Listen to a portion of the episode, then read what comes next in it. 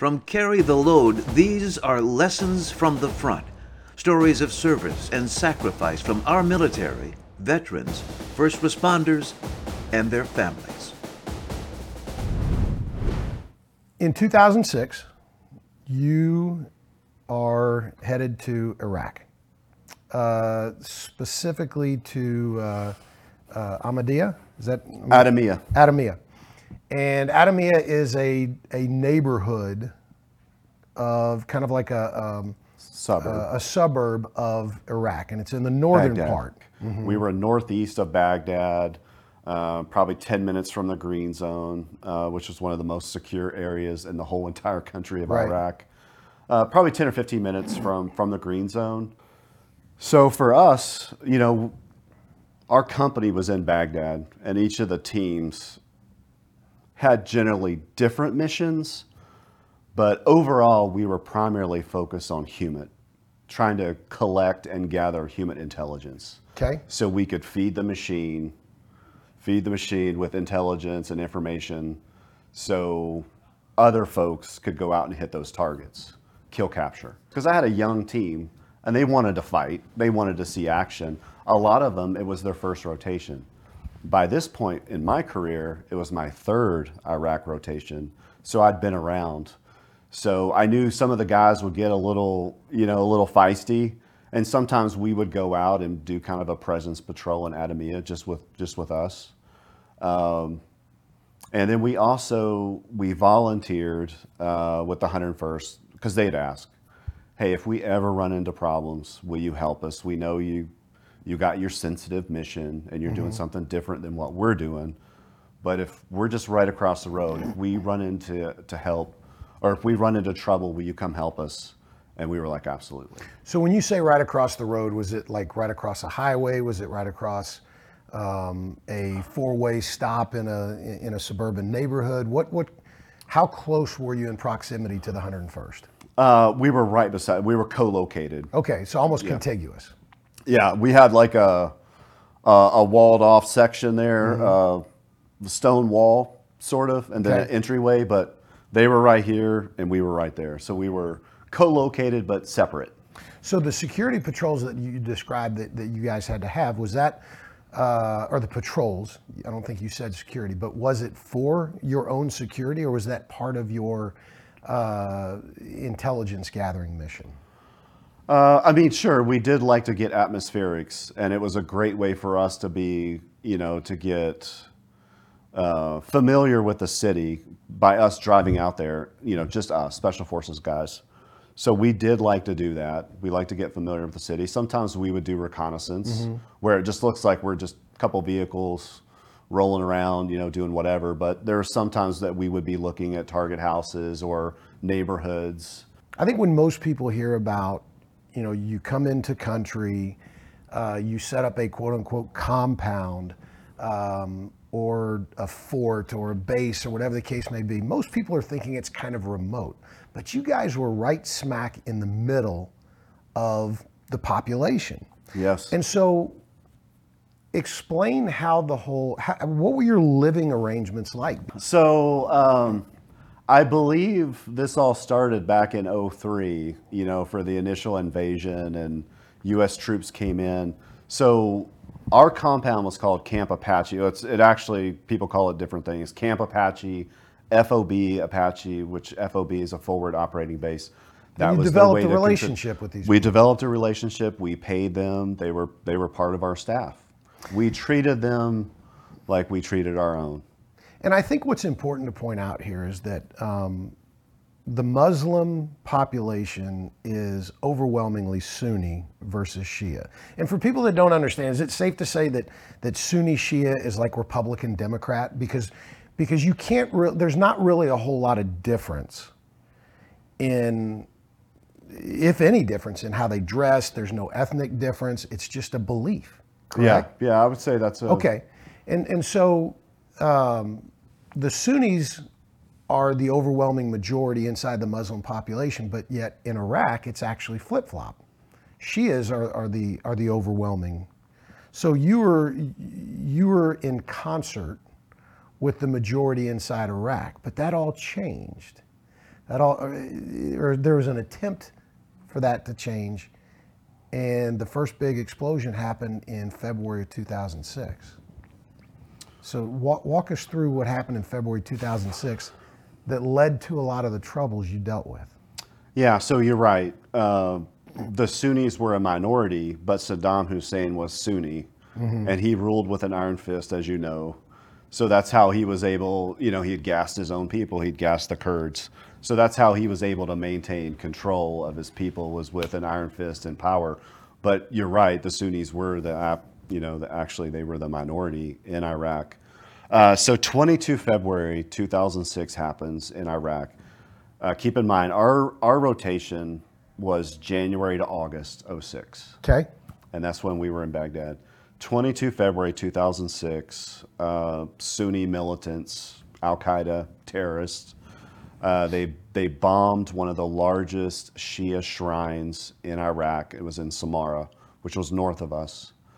Uh, they didn't totally pancake it, collapse it all the way down, but they did significant damage and it created such an uproar. It, it no kidding, ignited a civil war in Iraq.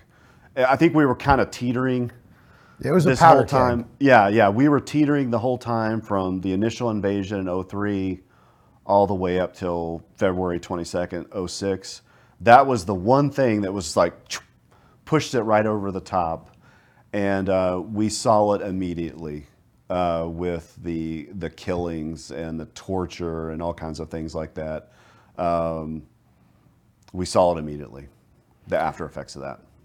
And so when you say that you saw it immediately, was it just prevalent immediately or was it like in the vicinity where you were?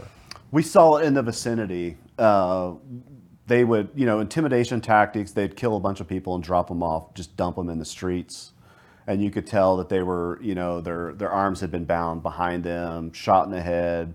Some folks had been tortured. So that was like a big, huge intimidation tactic, and they wanted to intimidate. Uh, I mean, this was going back and forth a lot, but you know, that was a way for them to intimidate people in Adhamiyah. So we had a front row seat. I mean, I'm looking at Adhamiyah uh, every day from our compound. I mean, it's literally right across the road. I mean, I could throw a rock at Adhamiyah. So, um so we saw it really, really quickly. Shias killing Sunnis, Sunnis killing Shias.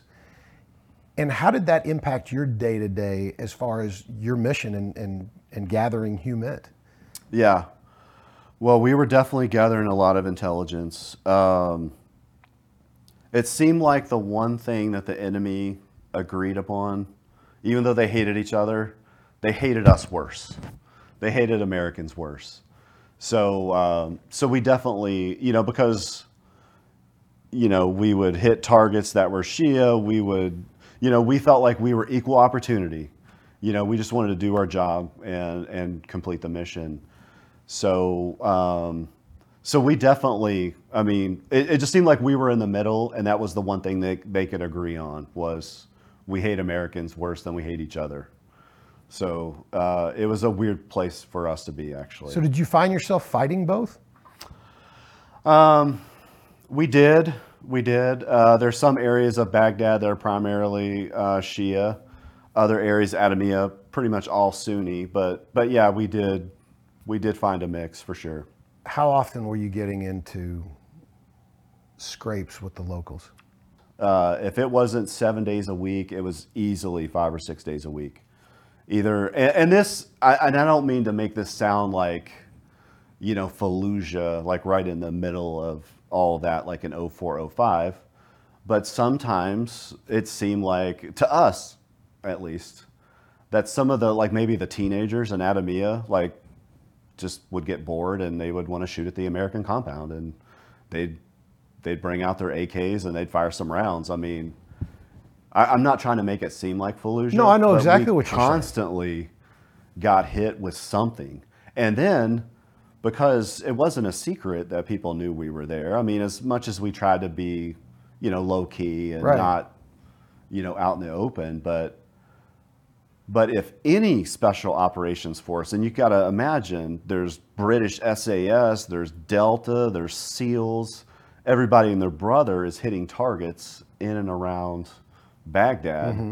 So sometimes if a target would go sideways, their retaliation would be to attack our compound, like you know, like we did it. But they, it, we were just an easy, I guess, just an easy victim. So uh, it was definitely an interesting. It was definitely an interesting rotation. We got hit with everything, man, everything. Did you feel more comfortable in the compound or out out on patrol? Well, uh, yeah, I'd be lying if I said I felt more comfortable outside. I felt more comfortable inside the compound because we had, you know, we had a, a, a good, robust guard force. We were there with our 101st guys, our whole team. I didn't worry in my mind about hitting an IED. When you get in that vehicle and you leave that gate, you got to worry about hitting an IED, or at least it's there. You got to deal with it. You got to compartmentalize it, but it's there. You don't you don't lose that, and that's just like a really, you have to come to grips with that. That seems uncomfortable to say the least. Like you you it's a world that most of us can't even begin to understand. Getting on the highway. I mean, you might be looking out for somebody who is driving erratically, but you can see it and react to it. Here, what you're talking about, there's no reaction. Well, that's the thing, man. That's the thing that the tactics changed so so much. It was a PhD level chess match between us and the bad guys. Mm-hmm. And you know, they started out with a very hasty, basic, you know, a howitzer round that's wired or you know, command detonated, or someone's messing around with their phone. So it started out, we didn't have armored vehicles. We had thin skin vehicles. And then we had uh, unarmored Hummers with the doors out so we could porcupine our, our weapons out the door. So it kind of, you know, re- looked like a porcupine. And then guys started losing limbs. And then it was like, hey, we need to go to up armored. So we went to up armored, and then for us, you know, the tactics are constantly evolving. So then we're in up armored, and then it's like, hey, these convoys of like 12 vehicles, excuse me, these convoys of 12 vehicles are getting hammered. So what we're going to do, our tactic is we're we're mobile, we're small, we're in a couple vehicles. So speed will be our security. You know, they're going to have to really be on their game if we're going 60 miles an hour down this road like speed's our security. Well, then the enemy had a vote and they moved their chess piece and they said, "Hey, we're going to come out with uh, the EFPs, the explosive uh, formed projectiles uh, that came from Iran, by the way, and those had like those garage door sensors, basically like that same technology. I'm not a huge technology guy, but it was basically you hit that beam, like people are coming into their mm-hmm. house or whatever. You hit that beam, you're getting hit. It doesn't matter if you're going 20 miles an hour or 80 miles an hour. So, and then they, our chess piece was we had those big long pole things on the bumper that would, that would kind of stretch down so it would hit the beam and hopefully it would explode before. But just a, an example of the tactics and the and the technology, and it was constantly changing, man. Just moving, moving Yeah, pieces chess around. match sounds like a really good explanation of it because it is. It's it's a it's a constant state of action and reaction. April of 2006 happened. How was that different from everything else you'd experienced, in what you just described? Yeah, so 17 April 2006. Um, I would say from January till till April, till mid-April, there was a lot of harassment fire. There was a lot of things going on at night. They would get a little braver for whatever reason at night. But on April 17th specifically, it's daylight.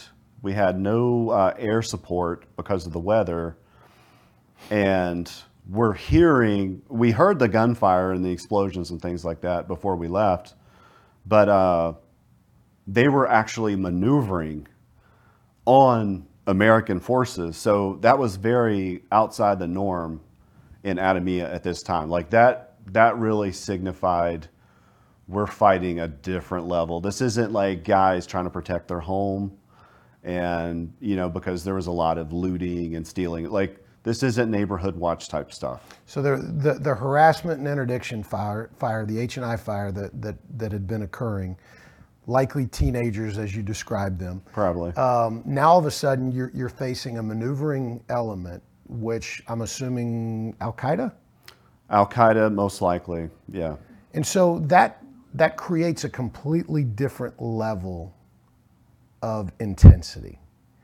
And I think it's also important to point out as you as you continue on in the story, as special forces go, y'all are used to creating your own missions and being very proactive. You're now finding yourselves in a reactive uh, um, fashion here. And so, how did that factor into that day for you?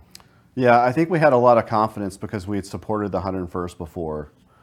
So I don't think we re- it really clicked in our brain until we got there. Um, once we made it to Antar Square, right in the middle of Adhamiyah, um, and we linked up with the Iraqi army, and then we started realizing, like, okay, this is a whole different, different ball game. But um, I felt like we had prepared for that moment. We were ready for that moment. I had some some guys that were really hungry, you know, because I, I had a small team. It was I only had six guys with me in the vehicle, and then I had an interpreter, because people have to realize we still had a compound. That's truly administrative. Yeah, yeah, we still had a compound that we had to deal with and man, just in case that compound. So we could never you know, any time that we left, we could never leave like, hey, we're going to take the whole team and we're going to be in three or four vehicles. Sure. Like, we had to split, we had to do split ops, and we had to be comfortable with that. But we operated uh, surprise, speed, violence of action, overwhelming firepower. So uh, when we got there, it was a little different, but we were ready for it. We were prepared and the guys were hungry. They wanted to fight, and it was like, let's just unleash these guys, and here we go, buckle up. How long had they been fighting before you guys reacted? So they had been fighting this engagement. I think it had been like close to five hours. Five hours. Five hours, daylight in Baghdad, back and forth, exchanging fire. Yeah. That's a long firefight. Terribly long. Yeah. Long time. And so, what was their demeanor, attitude? How were they when you got there? So the Iraqi army, if you could just imagine driving up to Antar Square, we're in two vehicles, and just seeing the fear on the soldiers' faces, the Iraqi army soldiers. We didn't run into the 101st quite yet, but just the look of fear, desperation, you know, miserable. Uh, and then it changed in a second when they saw us and they realized who we were. Because typically we had supported at night, so they kind of knew who we were, but they didn't really, they'd never seen us before. April 17th was like, hey, here we are. This is who we are. Because we looked different and we, you know, we had different gear, we had different equipment, our vehicles looked different we had beards. And this was daylight. This was daylight. So they saw us, and there it went from fear and desperation to eyes wide, like, oh my gosh, these are these crazy special forces guys. I wonder what they're going to do. You know, this could get interesting. That was kind of like what I was thinking at the time. How big was their element? Um, I want to say they had a couple platoons. So it wasn't, you know, maybe it was a platoon because uh, I think the 101st maybe they had a squad out there, so it was probably a platoon plus. But they were pretty stationary. So you've got about 50 personnel, call it, you know, 35 to 50 personnel. Um, six to seven people show up, and their hopes immediately lift. We gave him some inspiration we gave him some inspiration. And I, am a strong believer in that. Courage is contagious. And, and that is one of the things that, that went through my brain when I, when I got there because, you know, split second decisions that I felt they needed a little bit of that inspiration. And there was, there was something that was kind of going through my mind when we pulled up and we were trying to situate the truck so we weren't just eating everything that was coming in, all the incoming fire. Um, but I'd said to myself, 10 feet tall and bulletproof, 10 feet tall and bulletproof. Uh, and I, maybe I was just trying to, to hype myself up a little bit, but I really wanted to get out of that vehicle and inspire confidence into the, to our Iraqi army partners and say, hey, okay, we're in a firefight, but it's going to be okay. You know, uh, I linked up, I got out of my vehicle, my armored, up armored vehicle, and I walked up calmly. Calm breeds calm. Another one of my, uh, I think is an important lesson for, for leaders nowadays. Calm breeds calm. Uh, courage is contagious. I calmly walked over and their platoon leader, captain, whatever he was, uh, was kind of hunched over in this little area, and I linked up with him, and we exchanged some some words and um, tried to make him comfortable, get him situated. And I just told him, "Hey, man, we're right here with you," because at that time I, I felt like they didn't feel valued. The Iraqi army sometimes they didn't feel valued. Uh, maybe they just thought that we were just going to leave them out there and they were all going to get overrun and get killed or whatever. But I just wanted them to know, hey, we're here. We're going to fight this thing with you guys. So when you get there and, and, and do you immediately see that change in them? And then how did that change begin to morph itself into uh, ultimately victory? Yeah, I, I did notice a little sparkle in the eye of the Iraqi commander. Like I, I think I did, you know, portray some of that confidence and that inspiration and, and maybe you know, a little bit of a spark or maybe a little pep in the step. Um, and, you know, of course, I had my interpreter with me, so we were communicating, and I was able to tell him exactly what we were getting ready to do. He told me where the 101st guys were, and I said, hey, I'm going to go link up with them, and I'm going to, you know, see if I can develop this thing a little bit more, and then we're going to start fighting, so get your guys ready. Here we go. Um, and I just kind of felt like the momentum was changing a little bit at that point. Uh, so we ended up leaving there. We went and linked up with the 101st. We kind of drove behind some of these areas to, to kind of drive up on the 101st. Got the same picture from their commander. It was like, hey, this is a whole different. They got RPGs, they got PKM machine guns, they got AK 47s, they're well equipped.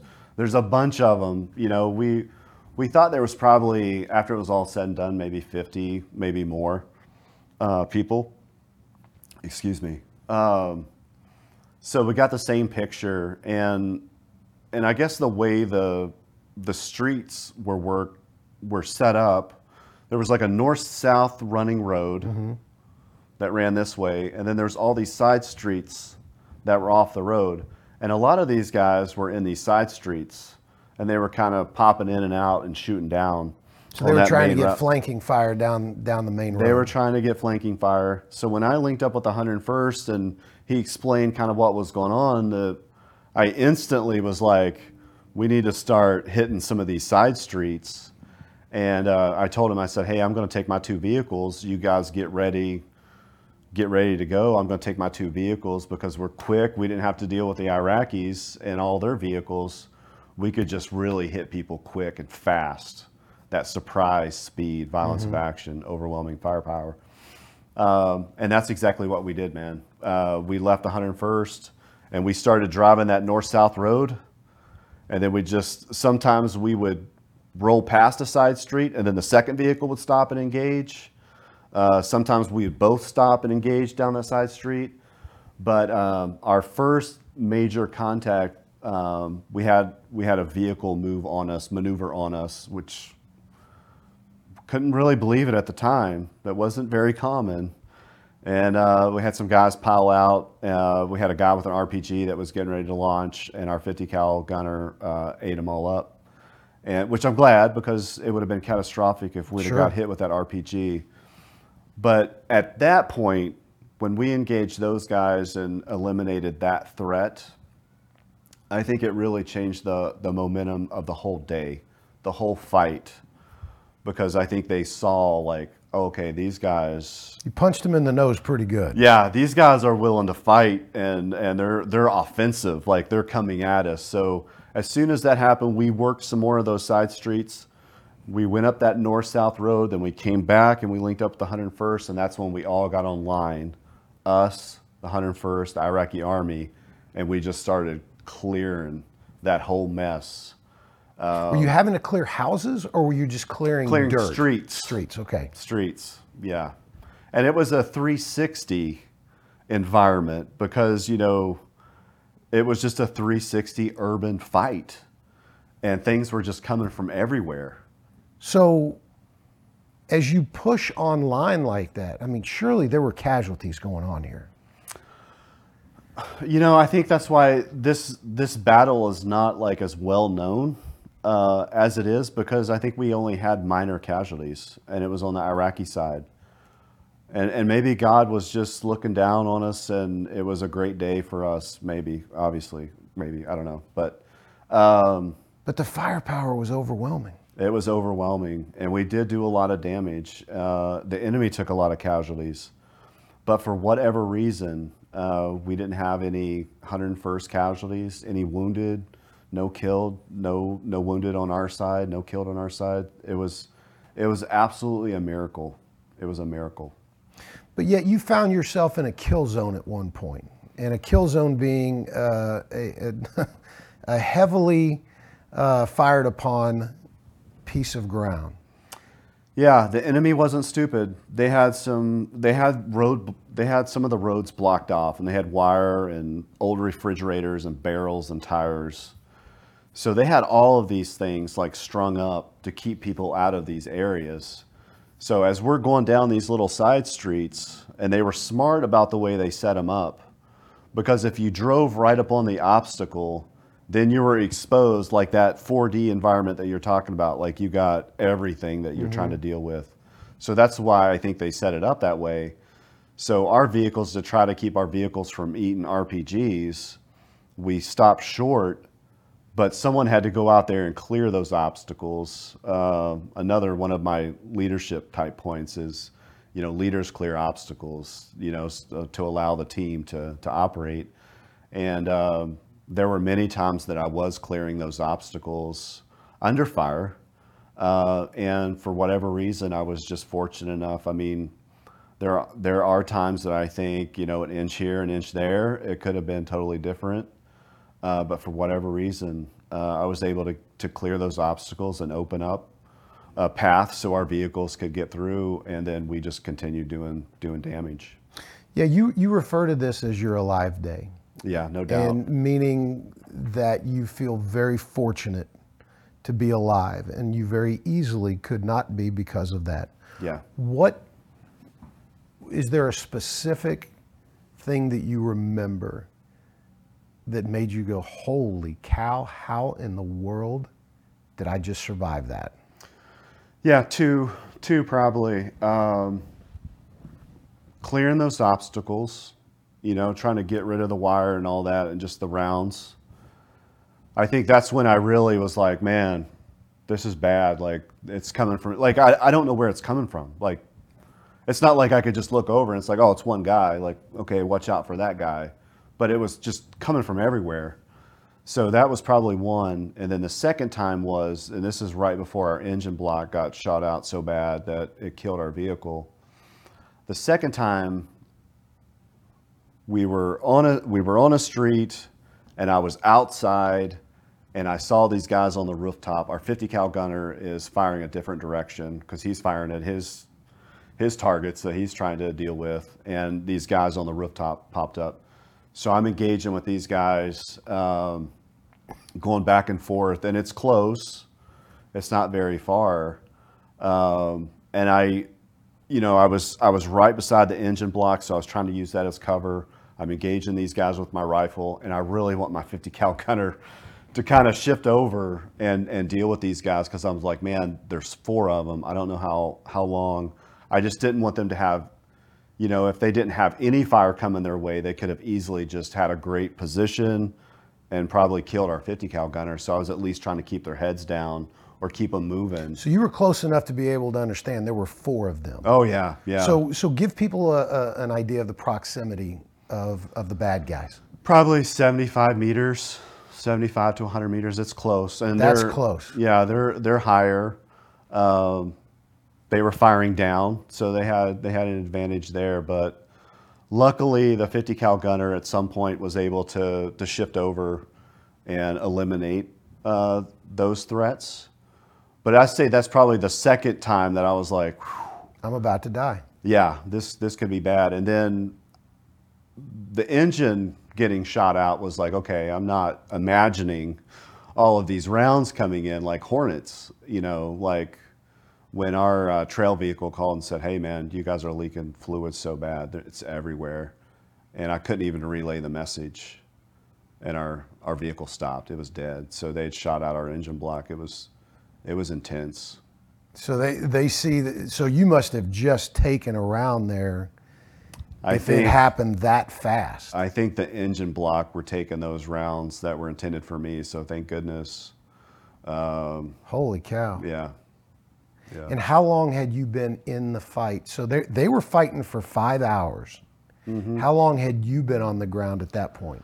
It's probably an hour, hour, 20 minutes, hour, 30 minutes, something like that. That's a lot of combat. That's a long time. How did anybody even have enough ammunition to continue that rate of fire? We carried tons of ammunition. We had we had tons of ammunition.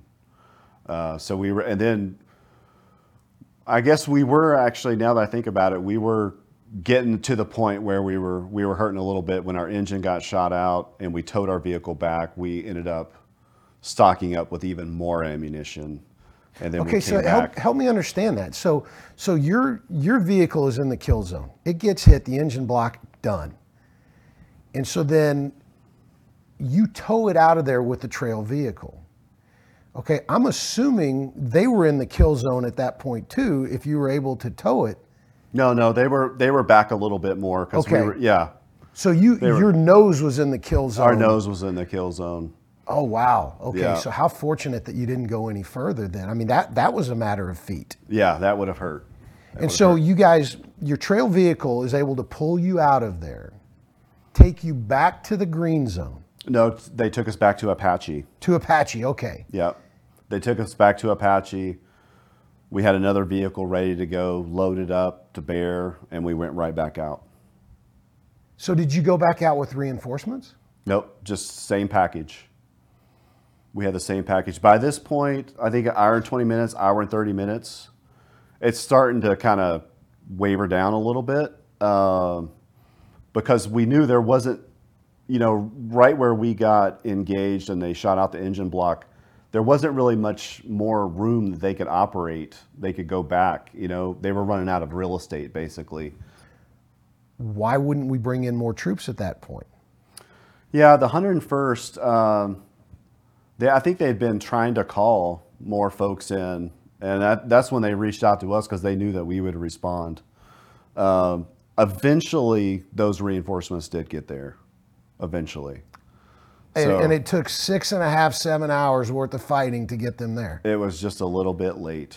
Actually, they had a unit that showed up right around the same time that, that we did to help reinforce them.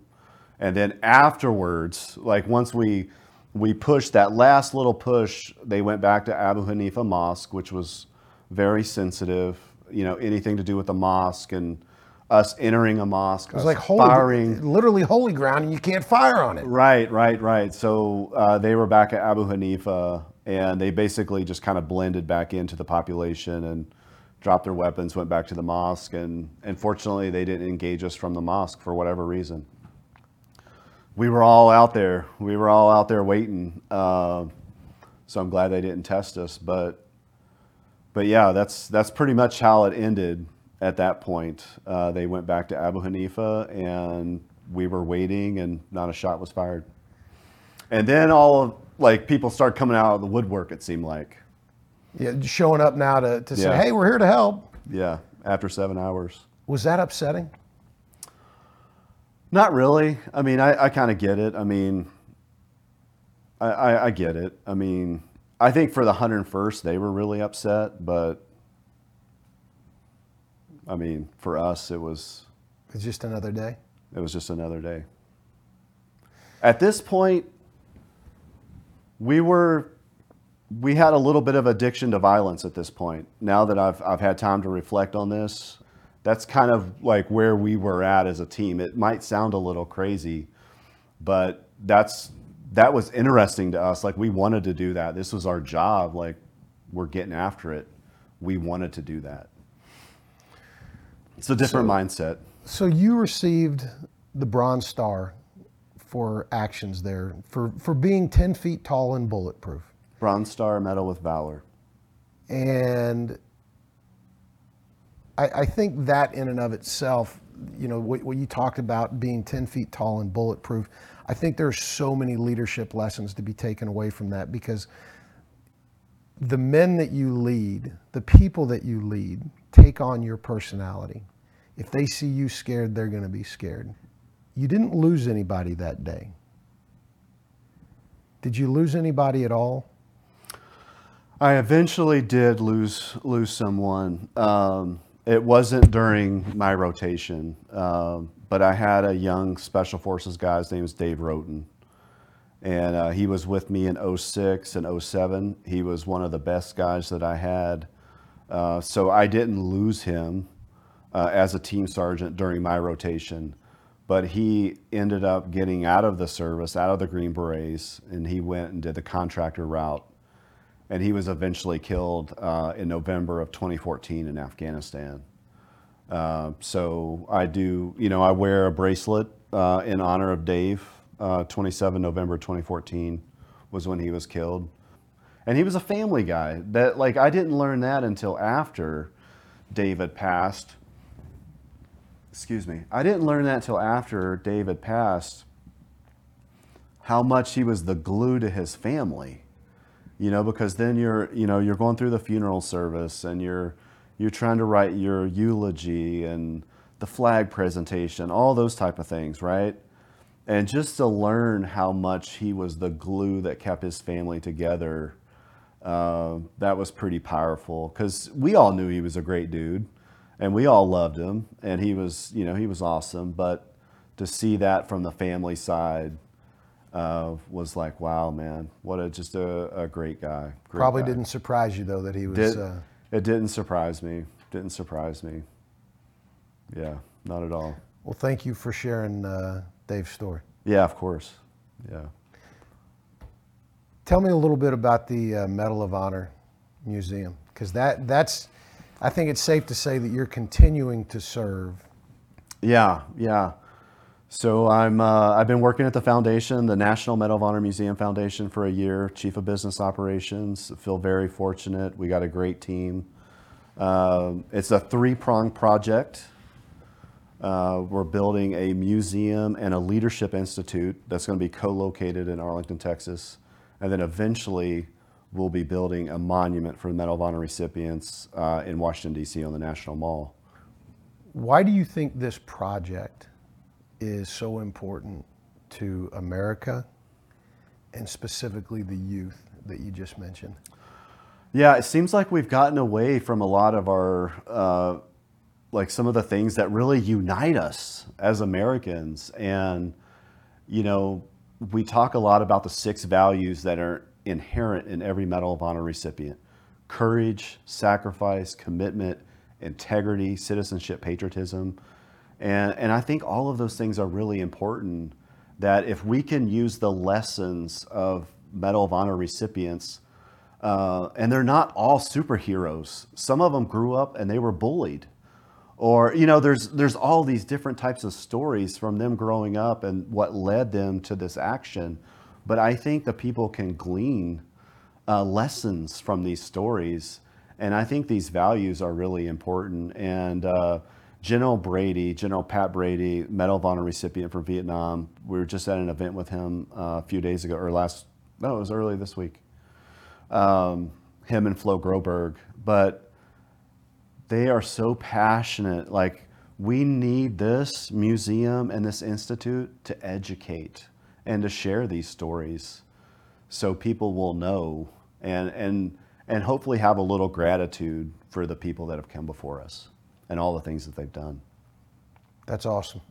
I love that. Yeah. Thank you very much for sharing all that, and thanks for being here, man. This is uh, um, This has been fun. This has been enlightening. It's been educational for me. And uh, Yeah, this has been great. If this resonated with you in the least, please subscribe and like, and please, please, please share it with at least one person.